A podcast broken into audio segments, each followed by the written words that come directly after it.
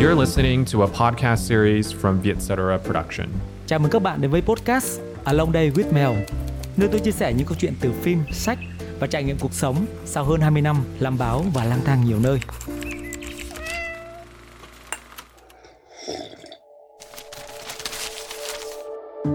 Nhân ngày báo chí cách mạng Việt Nam, trong tập podcast lần này, tôi chọn chủ đề sự nguy hiểm của những câu chuyện một chiều để chia sẻ một góc nhìn về nghề báo trong thời đại truyền thông đa phương tiện bùng nổ hiện nay.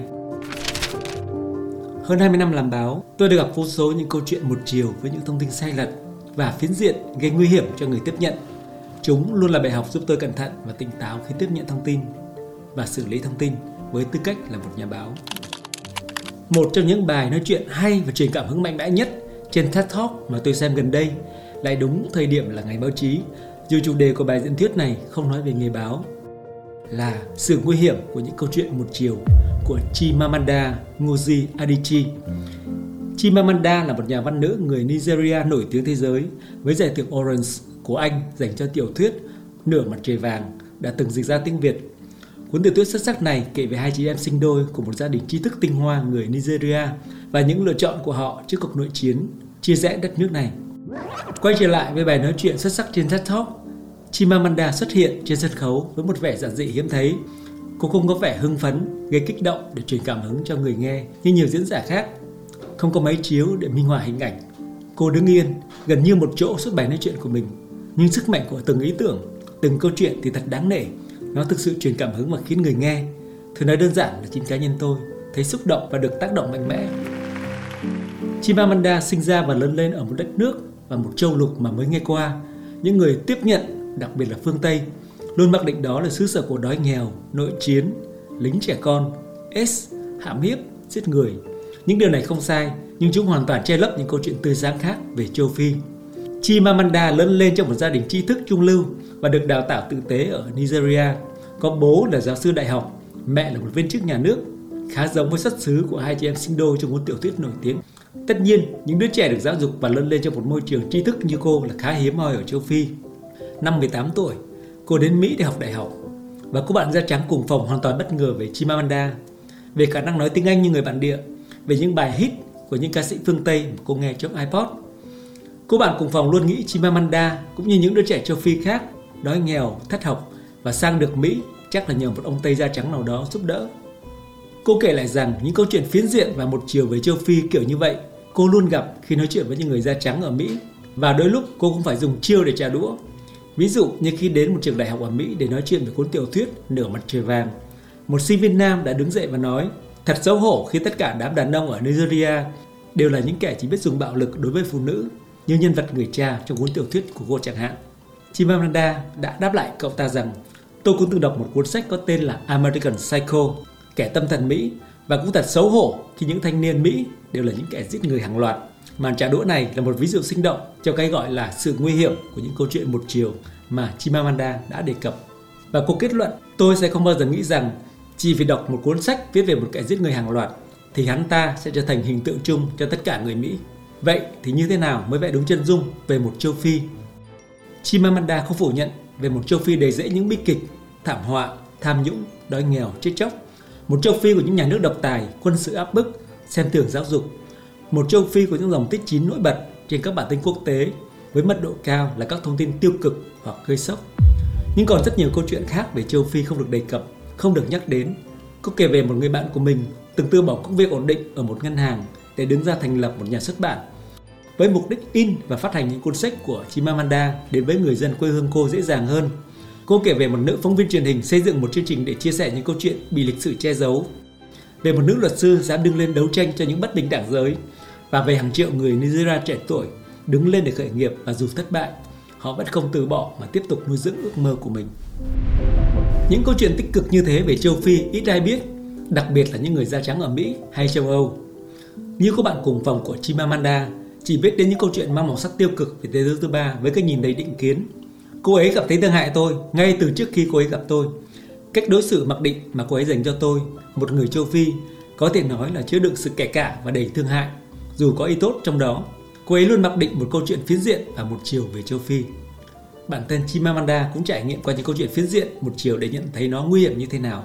Như cô chia sẻ, những câu chuyện phiến diện tạo ra những khuôn mẫu và những vấn đề đối với những khuôn mẫu không phải là chúng không đúng mà chúng không đầy đủ. Chúng biến một câu chuyện trở thành một câu chuyện duy nhất, đặc biệt là những câu chuyện mang tính tiêu cực. Và cô tiếp tục, hậu quả của những câu chuyện phiến diện là nó lấy đi lòng tự trọng ở con người, khiến chúng ta khó có thể tiếp nhận sự bình đẳng giữa người với người. Nó xoáy sâu vào sự khác biệt giữa chúng ta hơn là tương đồng. Và vai trò quan trọng của những nhà văn có tiếng nói quốc tế như Chimamanda là tạo ra sự cân bằng giữa những câu chuyện.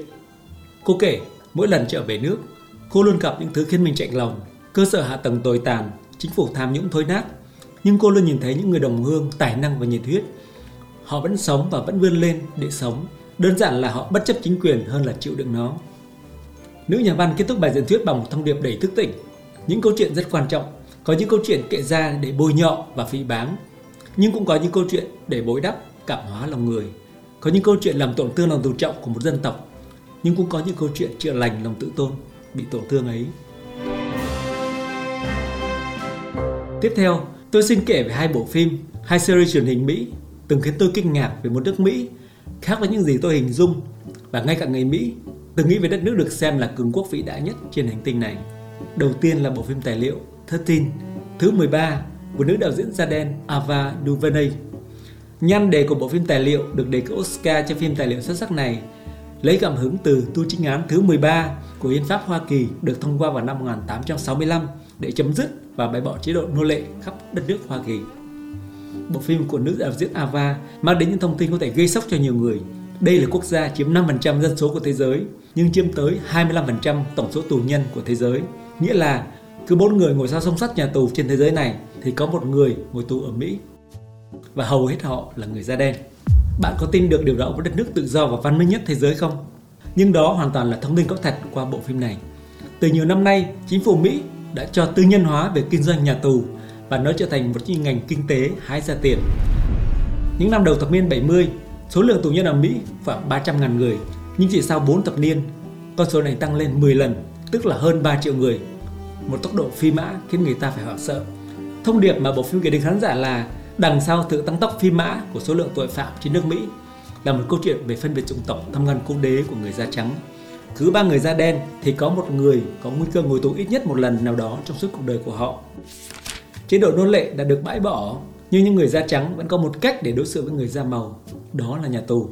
Tu chính án thứ 13 phải chăng chỉ tồn tại trên giấy tờ Đấy là một câu hỏi mở mà bộ phim đặt ra để thức tỉnh lương tri của con người. Tạm dừng ở đó, bây giờ chuyển sang một loạt phim truyền hình về đề tài báo chí mà tôi rất thích có tên là The Newsroom, phòng tin tức của HBO.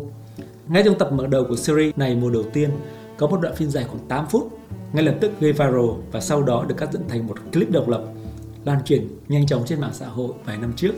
Đoạn phim này mô tả một cuộc đối thoại giữa sinh viên đại học với những diễn giả là những chuyên gia truyền thông hay những tên tuổi nổi tiếng của nước Mỹ. Một cô sinh viên đứng lên đặt câu hỏi, các ông có thể cho tôi biết một câu ngắn gọn thôi, tại sao nước Mỹ là quốc gia vĩ đại nhất trên thế giới? Diễn giả thứ nhất trả lời, ngắn gọn, sự đa dạng và các cơ hội. Diễn giả thứ hai ngắn hơn, tự do và tự do. MC quay sang diễn giả thứ ba chờ đợi. Đầu tiên, ông ta trả lời bằng một câu bông đùa có vẻ thiếu nghiêm túc, nhưng tay MC tìm cách bắt ông ta phải trả lời thẳng vào câu hỏi. Cuối cùng, vị diễn giả đó vốn là một người điều hành kiêm dẫn chương trình của một kênh truyền hình tin tức đã tuôn ra một loạt các câu trả lời khiến tất cả cử tọa phải im lặng. Ông ta nói với giọng phản tỉnh và mỉa mai, Mỹ có phải quốc gia duy nhất trên thế giới có tự do không? Không, Anh có tự do, Pháp có tự do, Nhật, Úc, Canada, Bỉ có tự do. 207 quốc gia trên thế giới thì có khoảng 180 quốc gia có tự do. Nước Mỹ chỉ đứng thứ 7 về tỷ lệ người biết chữ, đứng thứ 27 về toán học, đứng thứ 22 về khoa học, đứng thứ 49 về tuổi thọ, đứng thứ 178 về tỷ lệ sơ sinh sống sót, đứng thứ 3 về thu nhập bình quân trên hội đồng người, đứng thứ 4 về lực lượng lao động và đứng thứ 4 về xuất khẩu. Chúng ta chỉ đứng đầu thế giới trong ba hạng mục: số lượng tù nhân bị giam giữ bình quân trên đầu người, số lượng người trưởng thành tin là thiên thần có thật và chi tiêu cho quốc phòng nhiều hơn 26 quốc gia ở vị trí tiếp theo cộng lại và 25 quốc gia đó là đồng minh của ta. Trước sự ngỡ ngàng của cả đám đông, vị dân giả nói tiếp các bạn sinh viên, các bạn là thành viên của một thế hệ tồi tệ nhất từ trước tới giờ. Khi cô hỏi tôi chúng ta có phải quốc gia tuyệt vời trên thế giới hay không, tôi không biết là cô đang hỏi quái quái gì. Chúng ta đã từng như vậy, chúng ta đã từng đứng lên vì lẽ phải, chúng ta đã từng chiến đấu vì đạo đức, chúng ta từng chống lại nghèo đói chứ không phải vì người nghèo. Chúng ta không vỗ ngực hoành hoang, Chúng ta xây dựng những công trình vĩ đại, đạt được những thành tựu khoa học thần kỳ, tiến lên vũ trụ, đẩy lùi bệnh tật. Chúng ta đã vun đắp những nghề gì xuất sắc của thế giới, cũng như nền kinh tế lớn nhất thế giới. Chúng ta đã vươn tới những vì sao, hành xử như những quý ông. Chúng ta đã khao khát tri thức chứ không hạ thấp nó. Chúng ta đã không phải định nghĩa bản thân qua những người mà chúng ta chọn trong các cuộc bầu cử và chúng ta không sợ hãi một cách dễ dàng. Ta đã làm được những điều đó và có được những điều này vì ta được giáo dục bởi những người vĩ đại, những người ta tôn kính. Nước Mỹ đã không còn là quốc gia vĩ đại nhất trên thế giới. Hai cái nhìn mang tính phản tỉnh trong hai bộ phim tài liệu và series truyền hình của Mỹ nói trên giúp người xem, đặc biệt là khán giả Mỹ, phá vỡ nhiều cái nhìn một chiều rằng nước Mỹ không vĩ đại như họ tưởng. Hoặc nói cách khác, quốc gia nào cũng có những vấn đề của nó khi được soi sáng dưới những góc nhìn đa chiều.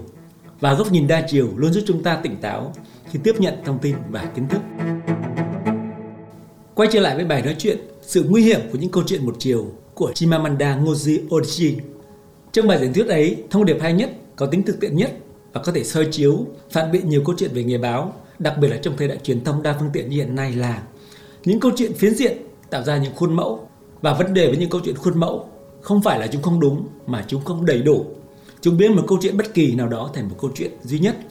Những single story, câu chuyện một chiều dần dần biến thành khuôn mẫu và những khuôn mẫu cứ lặp đi lặp lại trở thành những unlay story, trở thành điều duy nhất đúng, trở thành những mặc định, những định kiến trong đầu người tiếp nhận. Với một nền truyền thông phát triển hàng đầu thế giới và chẳng có rào cản cấm đoán nào, cô bạn cùng phòng của Chimamanda rõ ràng có thể tiếp nhận một châu Phi khác ngoài những single story mà cô được nghe. Nhưng những mặc định đã đóng đinh trong đầu khiến cô từ chối tiếp nhận những thông tin khác. Điều này cũng là trải nghiệm của nhiều người Việt Nam gặp phải khi ra nước ngoài để đi du lịch, làm việc hoặc sinh sống. Tôi cũng khá bực bội khi gặp nhiều người nước ngoài, đặc biệt là người phương Tây, hỏi Việt Nam có còn chiến tranh không? Việt Nam nghèo lắm phải không? Và một trong những single story mà tôi thường được đọc hoặc tiếp xúc với một số người Việt ở nước ngoài, thậm chí là những nhà văn, những giáo sư đại học, nhà báo là họ luôn nhìn vào những thông tin tiêu cực hoặc mặt tối của Việt Nam để kết luận thay vì góc nhìn đa chiều. 4 năm trước, khi sang Mỹ để thực hiện một dự án khảo cứu về di sản điện ảnh Sài Gòn trước 1975, tôi phỏng vấn một gia đình người gốc Việt rất thành đạt ở Texas. Nhưng trong các cuộc nói chuyện với tôi, họ luôn chọn những thông tin có tính tiêu cực nhất để kết luận đầy cảm tính về Việt Nam. Một video về nữ sinh đánh nhau, họ kết luận Việt Nam đầy dẫy bạo lực, đạo đức xuống cấp. Hà Nội ô nhiễm không khí, họ kết luận Việt Nam ở bận nhất trên thế giới. Một vụ scandal liên quan đến nhà chùa, họ kết luận Việt Nam đang thời mạt Pháp. Bằng những thông tin có tính tiêu cực hoặc mang tính bề nổi hoặc quá phiến diện mà nói như Chimamanda, chúng không phải là không chính xác nhưng chúng hoàn toàn không đầy đủ. Họ biến một câu chuyện xấu xí trở thành một câu chuyện duy nhất về một Việt Nam hiện đại. Và khi đã biến một câu chuyện trở thành một câu chuyện duy nhất, họ cũng có khả năng nhìn thấy một Việt Nam khác, một Việt Nam của những cá nhân xuất sắc, một Việt Nam của những người dám vượt lên những khó khăn, thách thức cản đường để làm những điều tốt đẹp cho cộng đồng và cho xã hội. Cũng giống như các bạn cùng phòng của Chimamanda, cho dù các phương tiện truyền thông ngày càng phát triển và mạng xã hội lan tỏa đến tận mọi ngõ ngách, những khuôn mẫu, những định kiến vẫn trói chặt đầu óc của nhiều người khi nghĩ về những vùng đất hay những con người nào đó. Chưa kể sự tiện ích, ngắn gọn của việc tiếp nhận thông tin trên mạng xã hội ngày càng hời hợt và thậm chí nguy hiểm. Phần lớn những người dùng mạng xã hội click vào một đường link, một short video về một vấn đề hot nào đó hơn là chủ động đi tìm nguồn tin và đủ khả năng để phân tích đúng sai. Và xu hướng này ngày càng khiến cho tin tức trên mạng xã hội trở nên nhảm nhí, càng khiến cho những tờ báo lá cải, những youtuber, tiktoker mọc như nấm sau mưa bằng lối làm báo, đưa tin chụp giật, cắt ghép và bịa đặt, đặc biệt là trước những thông tin tiêu cực chưa được kiểm chứng. Những thói xấu này đồng thời đẻ ra một thế hệ cộng đồng mạng ngày càng hung hãn, thích tấn công cá nhân và những lời thoá mạng và cuối cùng họ gây ra kết luận như đinh đông cột về một nền báo chí lá cải thảm hại, về một showbiz rẻ tiền và bám vào scandal để nổi tiếng. Xem một bộ phim dở, họ lập tức kết luận cả một nền điện ảnh với những câu định kiến quen thuộc phim Việt Nam mà một vụ đào nhạc nào đó bị xây lên, họ kết luận nhạc sĩ toàn là trộm cắp, một cô người đẹp hay một người mẫu dưới scandal, họ lập tức nghĩ hầu hết những diễn viên, ca sĩ, người mẫu đều làm gái. Hay chỉ vì một vài chi tiết nào đó chưa chính xác, họ lập tức kết luận cả một cuốn sách bịa đặt và ra sức phỉ báng như trường hợp cuốn sách Sách ba lô lên và đi của Huyền Trích nhiều năm về trước. Những kẻ tấn công ném đá tập thể Huyền Trích một cách cuồng nhiệt, giờ đây hẳn phải xấu hổ lắm khi cô ấy làm được nhiều việc lớn như vậy, trong khi bọn họ chỉ ngồi đó và chờ ai sơ hở để tiếp tục tấn công. Nạn nhân tương tự gần đây là nhà văn trẻ Hiển Trang. Chỉ về một câu nói đùa ý nhị của cô trong một buổi nói chuyện bị cắt ra khỏi ngữ cảnh và sau đó bị một đám đông trên mạng tấn công với những lời lẽ miệt thị về giới. Mà những người tấn công cô là ai? Không ít người trong số đó tự xưng là tiến sĩ văn chương hay những người tri thức có tên tuổi. Ai trong chúng ta cũng có thể tạo ra những câu chuyện phiến diện, một chiều gây nguy hiểm nếu không được trang bị kiến thức hoặc thiếu tỉnh táo. Chúc các bạn luôn đủ tỉnh táo và có độ phản biện khi tiếp nhận và xử lý thông tin để tránh tạo ra những câu chuyện một chiều phiến diện, đặc biệt là những người làm báo. Xin chào và hẹn gặp lại các bạn với những chủ đề tiếp theo.